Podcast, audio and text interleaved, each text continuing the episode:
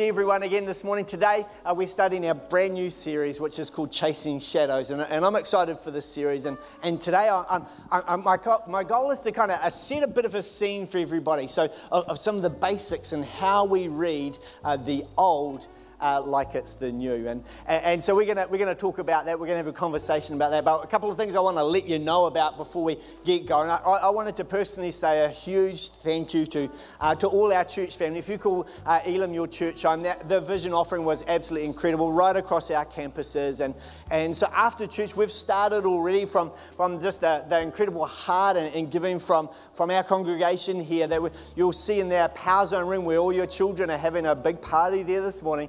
Uh, we've been able to carpet the rest of that hall over there. So just to make it a bit warmer in the summer and, and maybe take a little bit of noise out. But go and check that out afterwards. That's an amazing, amazing space for our kids. I, I, I was actually thinking, to be honest, where they had lights and they got bouncy castles out there today, I thought, oh, I'm quite keen to be in there today. That was amazing what they had going on there. It's just incredible. So, uh, and the other thing I want to let you know about is in our second service, if you're new to Elim or, or maybe you've been at, with us for a, for a while there but never done our our, growth track. Uh, that is going to be during our second service, a brand new uh, revised uh, program that is, or course for three weeks, where you'll discover what God has placed in your life and in your heart.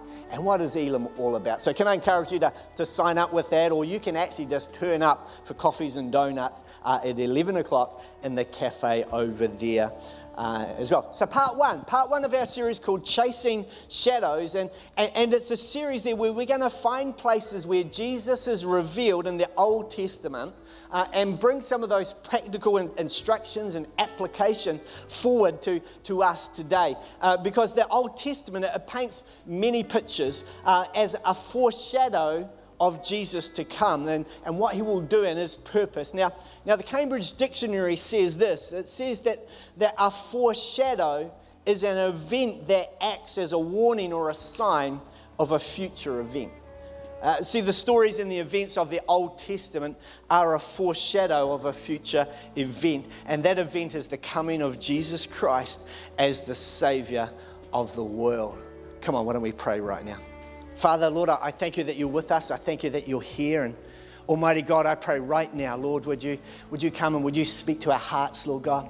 Lord, I pray as we open your word, I, Lord, I pray whether, whether uh, the people here this morning, Father God, or uh, maybe a first time into church, or whether they've been to church for many, many years, Lord, I pray, would you speak to all of us, Lord God, I pray. Plant something in our hearts, Lord Jesus, where we, we discover and know and feel another aspect of who you are and that you're alive and you're real to us today. So, Lord, we praise you and we thank you. In Jesus' mighty name, amen. Amen. wasn't our worship team amazing this morning? Can we give them a big round of applause? And the guys at the back, I thought they were absolutely uh, incredible today. Tina doing a fantastic job. So let's start with some of the basics, everybody. Now, now the Bible, the Bible is, is the account of God's action in the world, and, and, and it's about His purpose with all of creation. And the writing of the Bible, maybe if you are here for the first time, or, or would say that you're not normally a church person, I'm going to fill you in with a couple of things uh, as we get started. The, the writing of the Bible, it, it, took place over 16 centuries and, and is the work of over 40 human authors. And, and, but it's an amazing collection of 66 books over two sections the Old Testament and the New Testament, and, and all containing uh, God's desires and his plans and his purposes for us. That, that, was God's desire in his heart that he wanted us to know. It, but it's a continuous story, it's a relevant story, it's a living and breathing and active book for us today. It's not a, it's not a book that you can just leave on the shelf, or it's not a writing that is, is obsolete or not relevant to us today. Can I say? Uh, Bible is living and breathing and active and reality for us today. It, it's actually this the, the Word of God is where's another name that we call the Bible, and it's, it's a guide for living life to the full. It, it's like a roadmap for us to live. It, it's like a storehouse of, of incredible stories that will help us in our daily lives. It's a refuge for us when we're in trouble. It's a, it's a treasury of insight as to who we are. You're, you're not just a robot here uh, on an aimless journey. There's a plan for your life, and, and it's a source book of for everyday living.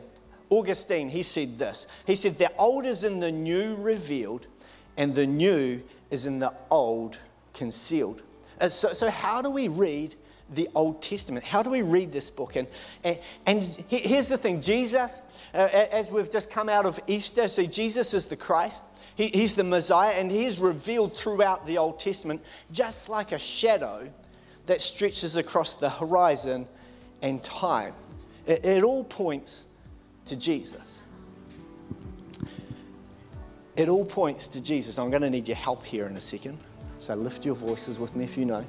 It's all about Jesus being at the center of it. It's Jesus at the center of it all. Come on, that's me. Jesus at the center of it all. Come on, down the back, bit quiet.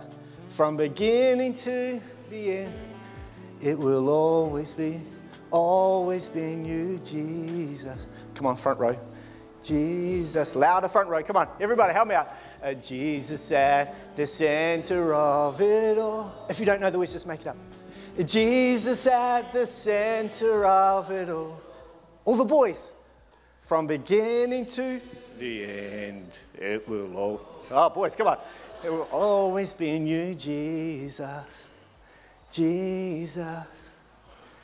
Jesus at the center of it all the heart of the gospel, the heart of the Old Testament, is that Jesus is at the center of it all. See, Luke 24, verse 44 and 49, and uh, you'll see our, our scriptures and, and, and, some notes coming up on the screens there. But if, if, you've got a smartphone, if you can download Elim Christian Center app as well, there's notes there that you can look at and uh, the message you can listen to afterwards. You just grab the app out. We've got some free Wi Fi there. You can just jump into that. But Luke 24, verse 44 to 49, it says this, and this is Jesus speaking. He said to them, This is what I told you while I was with you Everything must be fulfilled that is written about me in the law of Moses, the prophets, and the Psalms. Then he opened their minds so they could understand the scriptures. He told them, This is what is written. And remember, this is written many, many years before Jesus. He said, This is what is written the Messiah will suffer and rise from the dead on the third day, and repentance for the forgiveness of sins will be preached in his name to all nations, beginning at Jerusalem, you are my witnesses of these. And, and this is an incredible passage of Scripture. It's not just a text, it's because Jesus proclaims that the gospel uh, is his life and the ministry, and the, the, Old, is, uh, the Old Testament is central to uh, the law, the prophetic promises, and worship. That Scripture teaches us that the Old Testament is, is to be interpreted in the light of revealing who Jesus is his work and his, his purposes uh, for, for us. It's all about Jesus being at the center of it all. And, and one story where we see Jesus is clearly repeated and foreshadowed is throughout the Exodus story, right? Uh, Exodus is, if you're not aware of, Exodus is the second book of the Old Testament. And, and can I encourage you to read it through this week? And uh, some of the main characters in that is a guy called Moses, and there's a bunch of people called the Israelites, and there's a, there's a king called the Pharaoh, and there's, uh, it's about Egypt. It's about lots and lots of plagues. It's, there's got a, a geographically, it's got a place called the Red Sea in there, and, and there's all characteristics for this story. It's, if you're into Disney movies, it's the Prince of Egypt. Everybody's, ah, yeah, I remember that. Everybody's watched The Prince of Egypt. It, it's that story, but it's a biblical story, and it's a, a story of God redeeming people and, and saving people, intervening in situations. And, and, and we're just really quickly, in, in this couple of minutes, going to just unpack this so I can show you some things where Jesus is foreshadowed even in the old. Where there's some things that are going to be revealed to you. I, I, my, my prayer. Revealed things in the old that will affect you uh, tomorrow and for the rest of your life. See, see, the story begins. It begins with God making a promise to a group of people and to make them his own. And his people are, are taken into slavery. They're oppressed and they're ruled by a, a godless and cruel masters. They were, they were terrible. That, that's a picture of, of, of sin and the devil, our enemy, who is against us, to a, a cruel master who will crush and keep people enslaved. See, these people are they're unable to save themselves. That's the Israelites. So, so God himself intervenes to rescue them from their slavery and to deliver them into freedom all by his miraculous hand. That's where, you know, when Moses comes along He's great to help be God's man to rescue them. That, that's a foreshadow, that's a picture and part of that story of, of Jesus coming and how he would give himself and, and to, to die and to rise again, like a rescue package for all humanity. It's a great picture, a foreshadow of what was to come. See, then after rescuing his people out of Egypt, you know the story? Uh, let my people go, I will not let your people go. Your people. That one, that song. As, as the people are, are, are releasing, God continues to lead his people. Uh, after, and, and, through the rescue out of Egypt, God's work with his people continues uh, as he seeks to get that Egypt, their past, their things out of them. There's a saying that says that, that God rescued his people, but there was a journey that they had to go to get the Egypt out of them so they could step into what God had for them. It's a picture, it's a foreshadow of, of the cleansing power of the gospel, of what Jesus did to us, that he would make us holy, even when we don't deserve it. Another picture in this story is, is that God continues to lead his people even when they grumble even when they moan against their Moses, even when they say we would be better going back there to be slaves than wandering around in this desert. It's a picture of, of how people wrestling with God. They're wrestling with their flesh. When we're in tough situations, it's like, God, where are you? What are you doing? We would be better back there. It's a picture of, I think, probably a pretty relevant picture for, for you and I at times uh, when it's like when things are getting a bit tough when things are getting a bit hard, it's like, God, why did we come here? We should have just stayed there, even though there wasn't that great. But God and His, his faithfulness, uh, the next picture is that he, he, persists and He continues to lead His people to, to provide for their needs out of His love. And as He leads them on a journey to land uh, and of rest and promise, it's like a foreshadow. He's, there's a promised land for the people that He would he was going to give them. It's like a foreshadow in the Old Testament, in the Old of heaven, that there's a place for you, that there's a place for us, a place that he promises to give to his people. What an incredible, incredible picture. See, God's interaction uh, with his people is clearly that of a God who is alive, a God who speaks, a God who acts a God who, who loves, who, who judges sin, who delivers, who redeems, who provides, and who is present with them. He is always present. Exodus chapter 6, verse 6. I'd, i challenge you to read the whole book of Exodus this week. Do, do one or two a day. It's a fascinating story. Because uh, uh, my, my goal is that maybe you'd be enlightened to see some pictures of Jesus in the Old Testament, in Exodus, in the story chapter 6, verse 6, it says, For I am the Lord, and I will bring you out from under the burdens of the Egyptians. I will deliver you from slavery to them, and I will redeem you with an outstretched arm and with great acts of judgment. See, the Bible is just not another bunch of stories of fairy tales, of night reading before you go to sleep. It's not that kind of book. The Bible is one continuous story that points the way to Jesus. So, so what does this foreshadow of Jesus in the old reveal to us today? I've got three quick fire things for us today that, that I believe that can help us in our journey today and tomorrow, the rest of our week. Here, here's the first thing. The Exodus story shows us that there is an intervention plan. There is an intervention plan. See, have you ever fallen into a hole? And not being able to get out. I, I, we used to live on a farm up at Maraetai. It was an amazing property, and, and it was uh, the, the farmer, we just rented a little house. The farmer would let me uh, ride my motorbike. I bought this old motocross motorbike to ride up the hills and things, but this one time, uh, I thought, I can get down there, that's no problem at all. Uh, when you got down, the problem is, the bigger problem is getting back up again. Uh, so, so I managed to get down okay, but on the way coming back up, uh, I, I hit quite a large hole, or I floated into a hole, uh, and, and, the bike went that way. I went straight up and back that way down the hill. My problem was there was a giant gorse bush right behind me. Uh, so I land in the gorse bush. Uh, the bike lands right beside me, and I could not get out. I managed to scramble out myself, but then I'm, I'm thinking, how do I get this bike out. I tried for about an hour and the sun was going down. I could not get it out.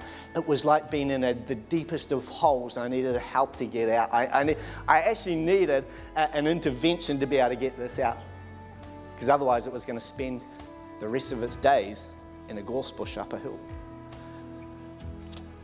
If you've watched Bondi Rescue, uh, that, that program on TV where the lifeguards save people from sea who get caught in rips and they get taken out to sea, you, will know that there's a point where people, uh, people come to and they are stuck. There's no way out. They've tried everything. They, they start, to, start to think like this is, I'm going to die. This is life and death right then. And what they do is they lift their hand. Immediately the guard sees. And they jump on their surfboard, they jump in a boat, they come out to rescue. They intervene, and that intervention changes that life. It saves a life. I believe I know that whatever part of life you are, whatever stage of life you're at, maybe you're in the hole right now. Maybe you're in the situation there's no way through, no way out. I want you to know today that I believe God's got an intervention plan for you we, we read about it in His Word, and sometimes it's getting the, the words that we read in the Old Testament and the stories, the pictures we see of Jesus from out of our heads, just as knowledge, but into our hearts, that it's transforming and that can change your life. See, what you put into here is what will come out of here. If you put rubbish in, you're going to get rubbish out. If you put negative stuff in, you're going to get negative stuff out. It sounds crazy to want to put negative stuff in, right? But if we're all really honest, that's kind of what we do some days. I, I, want you to, to look at your Bible or to look at you, the Word of God in a different way and see Jesus, Harry, is the center of it all. There's an intervention plan because if you get into it, if you dig into it, if you read the story, you will see all the promises that He has for you. You will see that He has an intervention plan for you. He's done it before, He will do it again. The second thing is this. The second thing is this. The Exodus story, it shows us that we can find freedom. See, when God rescued his people from bondage and from the slavery, he didn't just finish with an intervention, but he continued a process to rid them of that Egypt that was in them. That they could find freedom from their experiences and from their past. And, and, and see, the truth was is that, uh, that the Israelites in Egypt, under that kind of bondage and in slavery, it messed with them. They didn't trust. They were, they were hurt. They were bruised. They, were, they were, felt like they were abandoned and, and used and abused. And from that extreme hardship uh, in Egypt. And there's a word that we don't, you might not have heard before, but it's a, it's a good old uh, Christian word, and it's called sanctification. Sanctification. This is what it means. Sanctification is the process of cleansing and washing something clean. So clean that it becomes brand new. Sanctification. That's how we find freedom. See, some years ago, I was, I was on a team that were, were helping and working in a, in a prison, doing a bit of prison ministry, and every person I spoke to in prison said this that they couldn't wait to get out and have their freedom back. We've got a friend uh, who, who has just started chemotherapy for stage three breast cancer.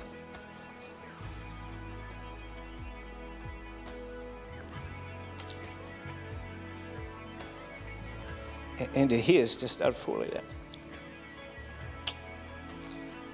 She can't wait to finish six rounds of treatment, to start living again. She can't wait to have her freedom back. How much is your freedom worth to you today?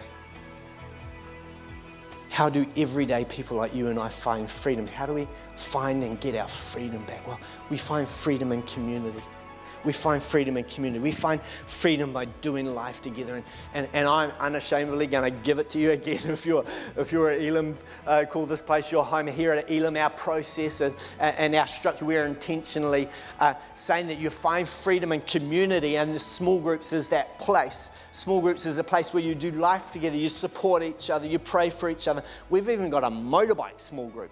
Uh, there's guys and girls who are, I was going to say, into their motorbikes. You, you, that's a small group. You go for it. There's going to be a classic car small group start for all the petrol heads around the place. Get into that. But here's the thing I want to I wanna speak to a myth that's out there about small groups. Because uh, the myth is this is that if I go to one, I've got to bare my soul in the first five minutes. I've got to tell my deepest, darkest secrets, and we've got to hold hands while singing Kumbaya in the candlelight if that's your youth group, uh, your, your small group, by the way, let's chat later, eh? Uh, but that's not what it's about. Small groups are, have an intention, a sole purpose of helping people to discover freedom. And we find freedom in community by what Jesus has done for us, but with some support and with help.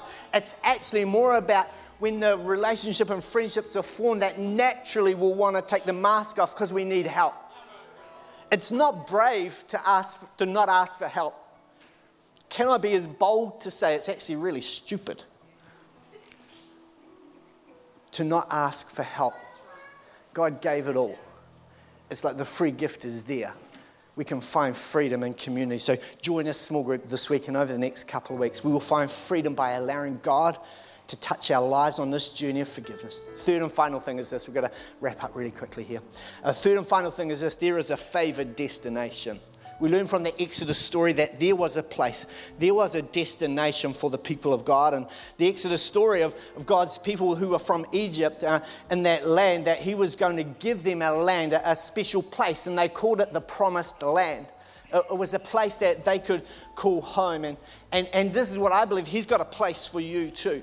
He's got a, a, promised land for you, and it's a place to call home. And last week we celebrated Easter. Maybe you celebrated Easter at, at your home church or, wherever you, you get together, and, and we remembered the, follow, uh, the finished and the completed work of Jesus Christ on the cross. And we remembered and we celebrated on the third day, on the Sunday, that He rose from the dead, defeated the power of the enemy of sin and death over our lives. And then it didn't finish there.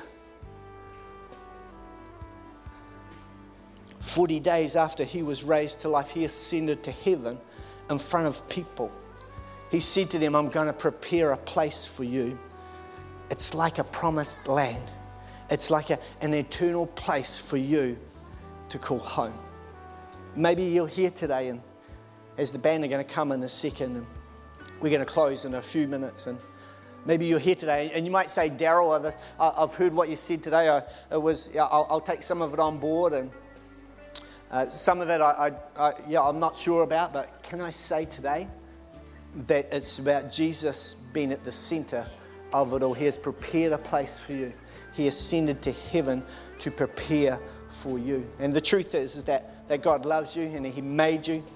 He's a great plan for your life. And, and, but we all sin, we all mess up, and we, that sin separates us from God. That's the reality. But God, in His grace, sent His Son to die on a cross. He took your sin and my sin upon himself, upon his very own body. He broke its power over life that you may find freedom.